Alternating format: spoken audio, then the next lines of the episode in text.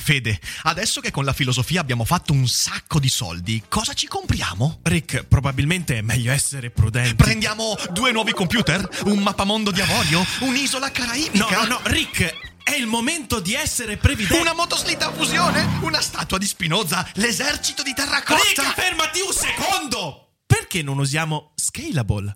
Scalable è l'app perfetta per chi vuol conoscere il mondo degli investimenti. Attenzione, investimenti pensati col cervello, non scelte di pancia. Scalable ti mette a disposizione gli strumenti essenziali per costruire una cultura del risparmio, ETF, piani di accumulo, accantonamenti a lungo termine per pensare oggi a quel che potrai fare domani. Scalable è un servizio sicuro e regolamentato con oltre 600.000 clienti e che ti aiuta a comprendere come funziona la finanza usando la testa. E sai qual è il bello? Con Scalable puoi iniziare a investire con solo un euro. Trovi tutti i dettagli in descrizione. Quindi, niente motoslitta fusione? Tra qualche anno, Rick, quando Scalable ci avrà aiutato a far crescere i nostri risparmi.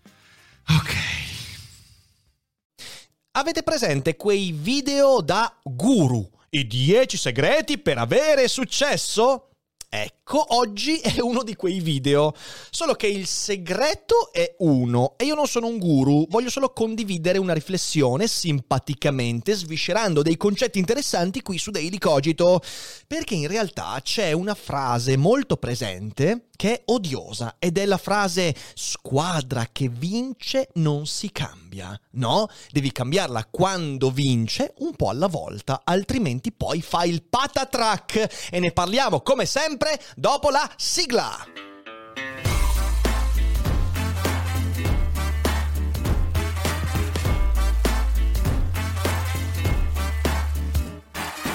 Sei su Daily Cogito, il podcast di Rick Dufer. E chi non lo ascolta è cibo per gli zombie. Molto spesso, molto spesso si sente dire che il successo ha a che fare con la capacità di sperimentare, di sperimentarsi e per sperimentare bisogna saper fallire sempre meglio. E questo è assolutamente vero perché il successo ha a che fare con la capacità di imparare dai propri fallimenti. E questa cosa l'abbiamo detta tante volte ed è uno di quei luoghi comuni che però, argomentato bene, porta con sé delle verità. C'è un problema. C'è un problema enorme, che per sperimentare liberamente servono molte opzioni disponibili. E al contrario, se la mia opzione è una sola, se ho una strada, una soluzione, una possibilità, non sperimento, non sperimenterò con quell'unica possibilità, ma subirò quella possibilità per paura di fallire, perché se fallisco con la mia unica possibilità, rischio di perdere tutto quanto. Questo è il motivo per cui il successo, la capacità di creare successo nella propria vita in ogni ambito è legato a doppio filo con un certo benessere. Devo star bene per avere molte opzioni a disposizione. E se la tua unica opzione è portare in tavola l'unico pasto della giornata, e altrimenti vatte la pesca e si fa digiuno, fidati, è difficile che tu andrai a sperimentare molto. E questo ha a che fare proprio col benessere, perché il benessere ti dà margine di manovra. E allora vorrei ragionare insieme a voi su questo aspetto importante. Prima di farlo, però, lasciate che ringrazi lo sponsor di quest'oggi. Questa puntata, infatti, è offerta da NordVPN. NordVPN è partner di Daily Cogito da qualche mese e molti di voi mi stanno scrivendo in queste settimane dicendomi di essere molto contenti di aver aderito alle offerte con i nostri sconti. Perché è importante avere una NordVPN, una VPN, oggi nella propria propria connessione internet? Beh, perché eh, adesso che torniamo a girare, andiamo in ferie, usiamo hotspot pubblici con il comune, con la biblioteca, con l'università, è importante proteggere meglio i propri dati. In realtà è una cosa importante sempre. E quindi la VPN ti permette di crittografare i tuoi dati in uscita ed essere meno esposto quando navighi anche usando connessioni poco protette. Se a questo aggiungi il fatto che con la VPN puoi accedere a siti, archivi di siti, non disponibili nel paese da cui navighi, quindi navigo dall'Italia ma colloco il mio indirizzo IP in Russia, beh allora diventa tutto anche più divertente. NordVPN è partner Daily Cogito e questo ci permette di portarvi uno sconto del 73% più 4 mesi gratuiti sui due anni di piano. Un motivo essenziale per entrare a far parte di questa offerta che sono certo non vi eh, vedrà pentiti. Quindi guardate i link in descrizione, usate NordVPN, sono cliente ormai da più di due anni con grande soddisfazione. Quindi entrate anche voi a far parte di questa famiglia. E grazie mille qui NordVPN. Adesso torniamo al nostro Daily Cogito a quello che ho detto prima, cioè il fatto che eh, successo e benessere vanno di pari passo, perché senza il benessere che ti permette di avere molte opzioni, difficilmente riuscirai a eh, costruirti qualcosa di concreto, si aggiunge il fatto che noi siamo creature molto votate al risparmio. Perché questo? Beh, perché siamo biologicamente votati al risparmio. In effetti noi agiamo per avere sempre col minimo sforzo il massimo risultato possibile con quello sforzo. Eh, cerchiamo sempre di eh, avere un'avversione al rischio, alle perdite, ai fallimenti, perché queste sono cose che non ci piacciono, che ci colpiscono negativamente anche dal punto di vista emotivo, e siamo innamorati di ciò che funziona, innamorati nel senso che vorremmo che ciò che funziona oggi funzionasse eternamente, e invece le cose non stanno così.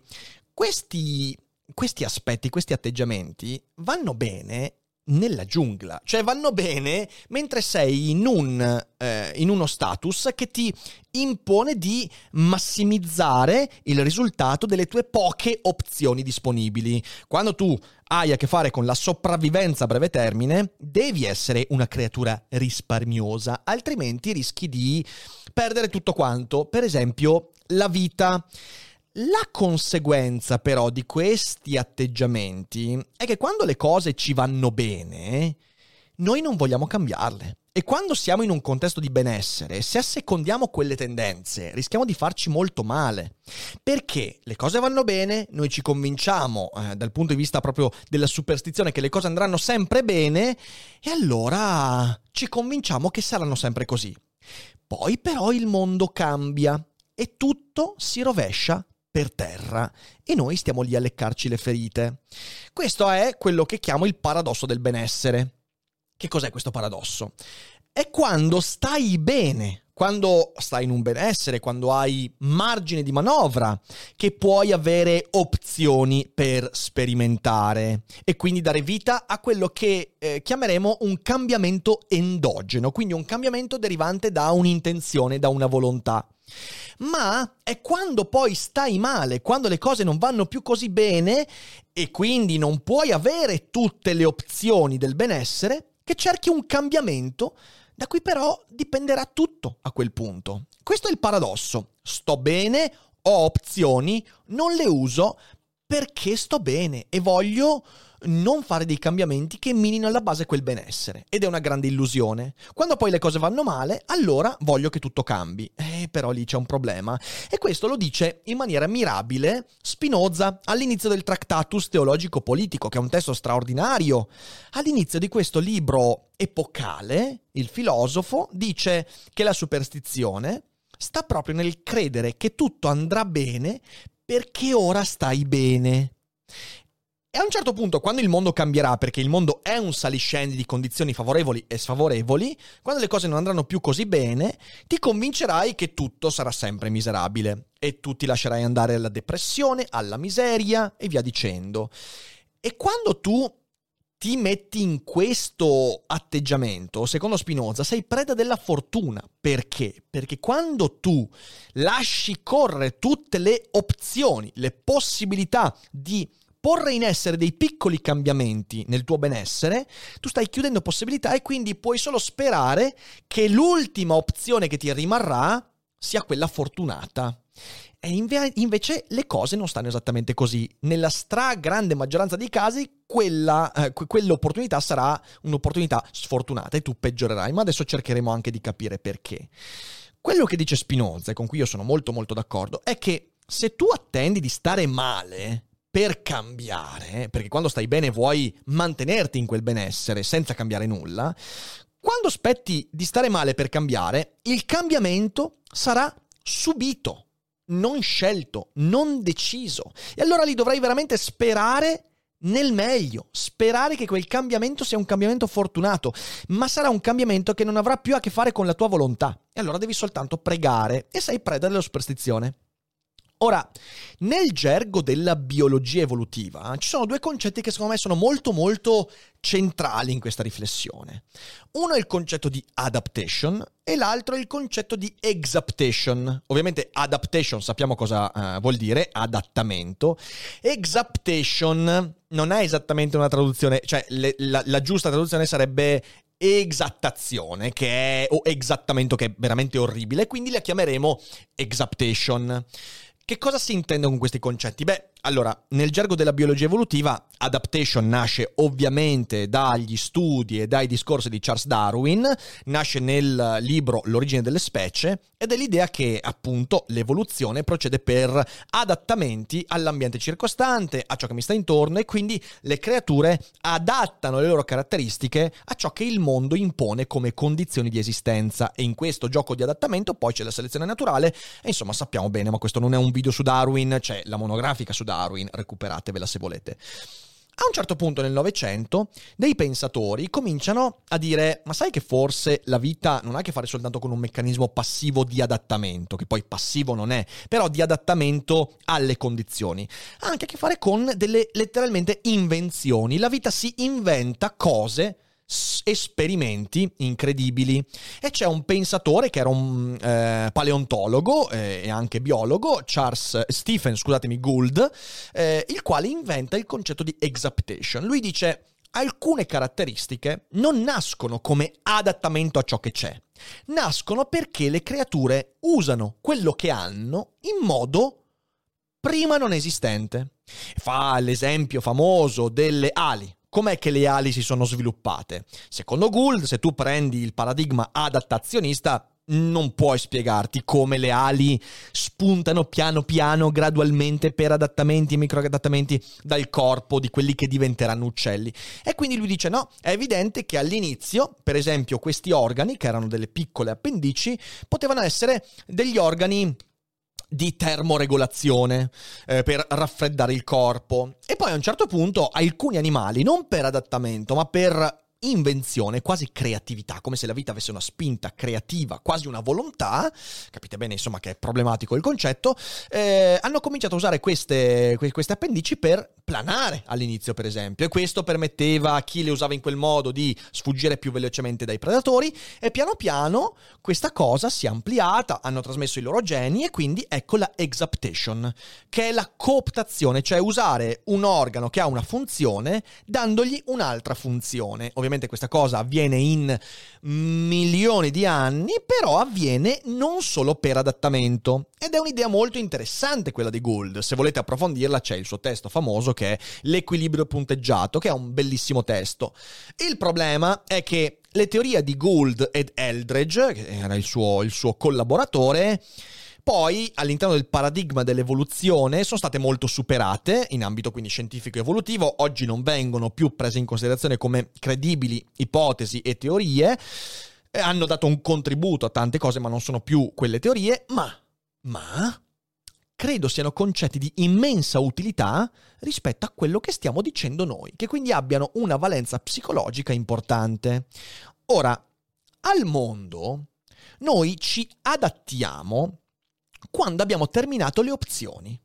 Cioè l'adattamento a livello psicologico dei nostri progetti di vita, dei nostri desideri, di quello che vogliamo essere, l'adattamento avviene molto spesso quando ci sono condizioni esterne a noi che o sono molto forti, eh, su cui non abbiamo margine di manovra e non abbiamo potere decisionale, oppure quando abbiamo terminato le opzioni.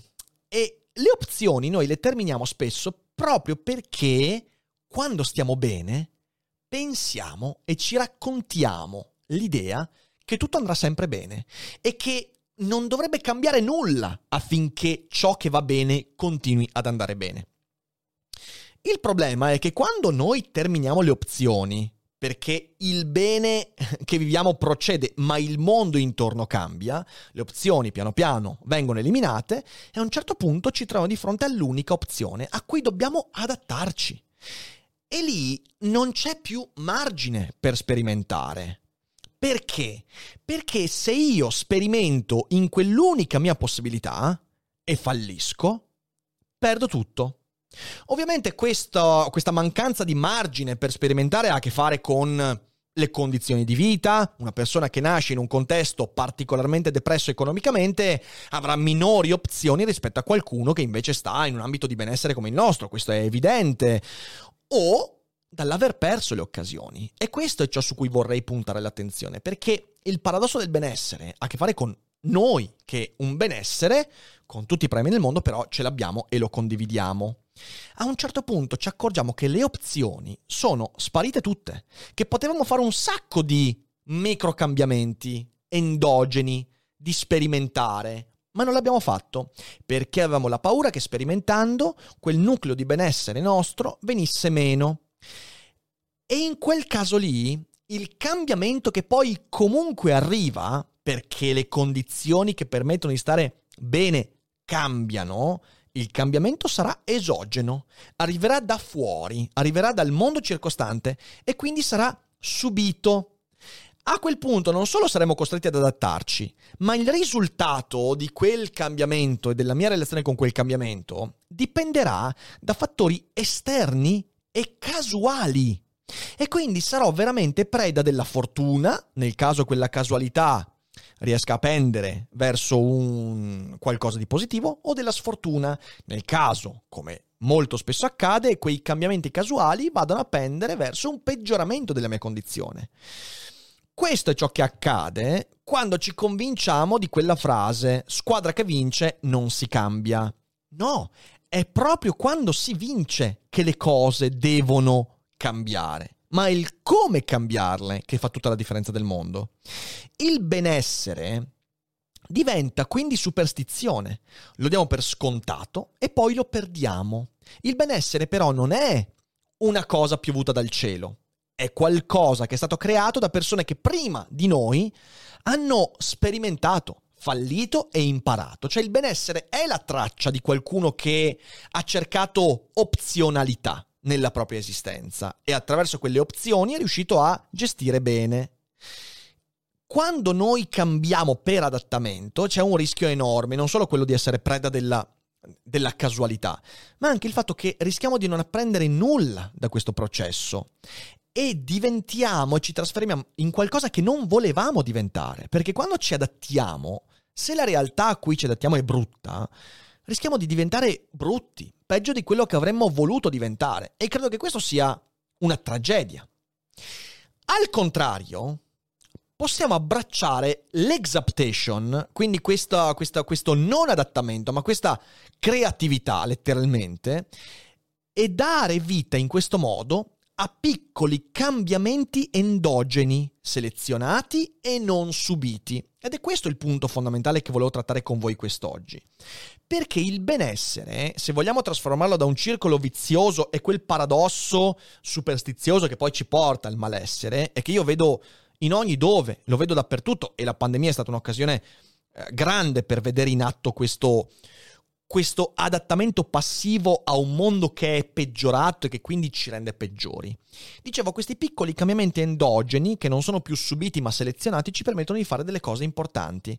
Si raggiunge però questo, questo, questa, questa, che è letteralmente libertà, usando i margini di manovra che il benessere ci dà per sperimentare.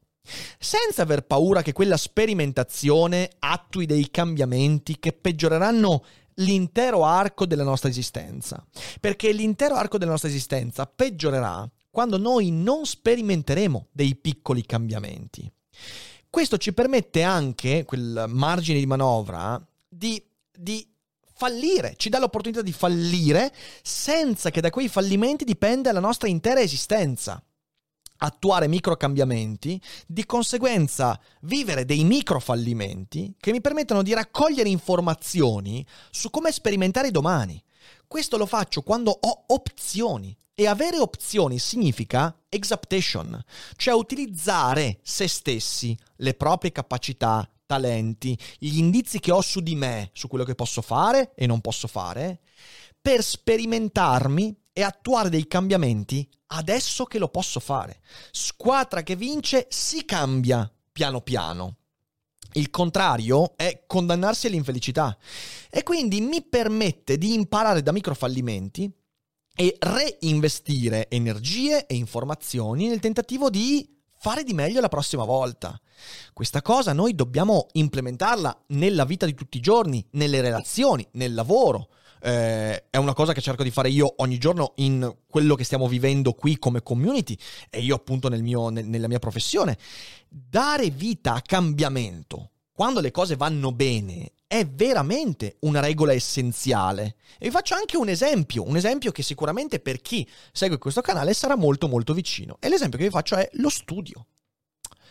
Perché qualcuno adesso dirà, ok Ricca, adesso tutto questo pippone bellissimo, adesso faccio un esempio. È lo studio l'esempio perfetto. Ora, studiare, avere la possibilità di dedicare tempo ai libri, che sia la filosofia, la biologia, la fisica, la chimica, la letteratura spagnola e chi più ne ha più ne metta, ricordiamocelo, è parte integrante di uno status di benessere. Perché? Perché in realtà lo studio è un lusso. E questo non è che io lo sto dicendo per affermare che si possa fare meno dello studio. No, è proprio perché è un lusso che dobbiamo tenercelo bene stretto. Perché, di nuovo, l'esempio di prima, se io ho il problema di portare sul mio tavolo il cibo per non morire di fame questa sera, fidatevi, in quella giornata non mi leggerò Heidegger, non andrò a studiarmi la fisica quantistica, no. Passerò l'intera mia giornata a risolvere quel problema, portare il cibo sulla tavola. Lo studio, la capacità di coltivarsi intellettualmente in ogni ambito, è un grande lusso ed è per questo che va protetto, è un lusso. Ed è per questo che lo studio è letteralmente un modo di sperimentare laddove non pensavi, cioè un modo per aprirsi opzioni.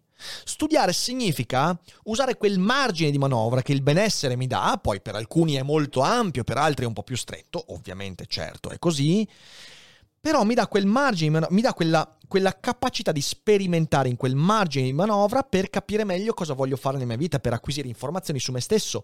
Per esempio, posso iniziare a studiare qualcosa per approfondire, perché mi incuriosisce, per eh, capire meglio, per tutto quanto e scoprire che quella cosa in realtà non era così interessante, non mi interessava. Capita molto spesso quando uno apre un libro ed è tutto fomentato dalla trama, dalla quarta di copertina, però poi scopre che quel libro non è in realtà quello che voleva. Lì non è che sia tempo sprecato, è certamente un fallimento, ma che mi dà indizi su cosa vorrò studiare dopo, perché almeno ha eliminato alcuni ambiti della mia conoscenza futura è possibile. E allora li posso sperimentare. Studiare significa letteralmente dare vita a cambiamenti endogeni, utilizzando peraltro gli insegnamenti di persone che prima di me hanno vissuto una certa situazione e hanno cercato di fornire ad altri, a me, attraverso i libri, degli strumenti per affrontarla. Ed è per questo che io ripeterò sempre che chiunque si senta depresso, miserabile, triste e tutto quanto dovrebbe partire a studiare, perché lo studio è l'esemplificazione perfetta di quello che sto dicendo, attuare cambiamenti endogeni. Infatti io lo studio lo posso attuare solo quando ho un contesto di benessere minimo. Lo studio non ha eh, quell'aspetto di attendere che il benessere si esaurisca, ma cerca di moltiplicare la mia consapevolezza all'interno di quel benessere, quindi mi permette di fare manovra, margini di manovra in questo benessere e mi permette di acquisire informazioni e sperimentarmi laddove magari altri non lo fanno. E questo è un ottimo modo per attuare dei cambiamenti endogeni. Io, attraverso le cose che ho studiato, ho capito all'interno della mia eh, manovra esistenziale, questo margine di manovra che il benessere mi dà, che cosa fare, cosa non fare, come comportarmi, che tipo di individuo volevo essere. E quindi se qualcuno si sente depresso, triste, eh, lo studio è un ottimo modo per affrontare quello status, perché mi permette di usare il po' di margine che ho per attuare cambiamenti e tirarmi fuori anche da un momento magari negativo. Ma è importante studiare non quando sto malissimo, questa cosa vale ancora di più per quelle persone che prima di cadere in un momento negativo comunque studiavano, quando stavano bene. Quindi fare delle cose quando sto bene è ciò che mi permette di attuare micro cambiamenti affinché quando le cose andranno male possano non andare così male o magari andare male per chi non ha fatto nulla mentre stava bene e per me invece andare che ne so, ancora meglio. E invece, nel benessere è più facile fruire passivamente dell'intrattenimento, di cose che ci fanno trascorrere, perché il benessere è quel paradosso lì. Ci porta a vivere passivamente e non a brancare quello che invece possiamo fare con le nostre opzioni, che sono sempre molte di più rispetto a quelle che ci raccontiamo. Eh, io credo che se siete ascoltatori dell'Elicogito, ascoltatori di YouTube, web, Twitch in generale, siete parte integrante di quella classe sociale che con tutti i problemi, tutte le questioni irrisolte, però sta abbastanza bene da poter dedicare del tempo, mezz'ora, un'ora al giorno, ad ascoltare un tizio che parla attraverso uno schermo. Quindi nessuno di voi è esente da quello che sto dicendo e ovviamente neanch'io. Dicevo, nel benessere in quel paradosso però è più facile farsi trascorrere, diventare passivi, l'intrattenimento, ascoltare passivamente quello che c'è, mentre dimentichi che tutto intorno a te sta cambiando. E allora il punto fondamentale è che mentre tutto intorno a te sta cambiando, il tuo benessere che superstiziosamente stai credendo eterno imperituro, sta assottigliandosi. E più tempo passerai a non attuare cambiamenti endogeni usando le opzioni che hai, cambiando la squadra mentre la squadra vince, imparando dai micro fallimenti che quei cambiamenti endogeni portano inevitabilmente con sé, ti troverai a un certo punto a stare male. E quando starai male, quando tutto sarà cambiato, ecco che starai lì a leccarti le ferite e a dire, oh, se solo avessi fatto diversamente. Se solo avessi passato il mio tempo quando potevo meglio. E questa è superstizione. Questa è la superstizione di cui parla Spinoza. Questa è la superstizione di cui eh, che, che, che ci fa perdere cognizione di quello che possiamo fare quando stiamo bene, che è tantissimo. E se non iniziamo ad attuare questi cambiamenti endogeni, rischiamo di trovarci molto in fretta nel disastro a rimpiangere il tempo trascorso a guardare cazzate, ascoltare cazzate quando potevamo, per esempio, studiare, accrescerci, attuare cambiamenti voluti e non subiti. Quindi questo per me è il cambiamento endogeno ed è veramente qualcosa che se sperimentate nella vostra vita vi dà tantissimo. Cambiare quando tutto sembra andare bene. Non per distruggere quello che va bene, ma per usare quel bene nel modo adeguato. Aprire opzioni, sperimentarsi, attuare cambiamenti endogeni. Se facciamo questo, diventiamo molto più resistenti, molto più pronti anche ad affrontare gli imprevisti. E secondo me è una lezione che dovremmo imparare tutti. Se volete leggere, insomma, un autore che eh, ne ha parlato tanto è Taleb con Antifragile e anche con Skin in the Game. Lui ne ha parlato, ha fatto di questi concetti, insomma, il suo nucleo portante ed è sicuramente un autore che vi consiglio di leggere.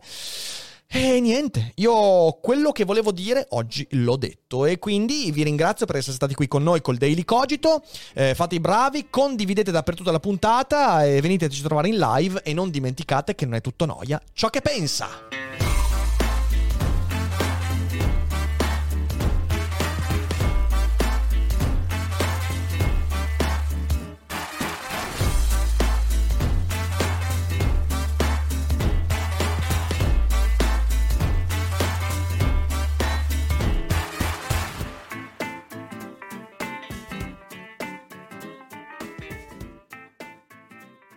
I'm Sandra, and I'm just the professional your small business was looking for. But you didn't hire me because you didn't use LinkedIn jobs. LinkedIn has professionals you can't find anywhere else, including those who aren't actively looking for a new job but might be open to the perfect role, like me. In a given month, over 70% of LinkedIn users don't visit other leading job sites. So if you're not looking on LinkedIn, you'll miss out on great candidates like Sandra. Start hiring professionals like a professional. Post your free job on linkedin.com/people today.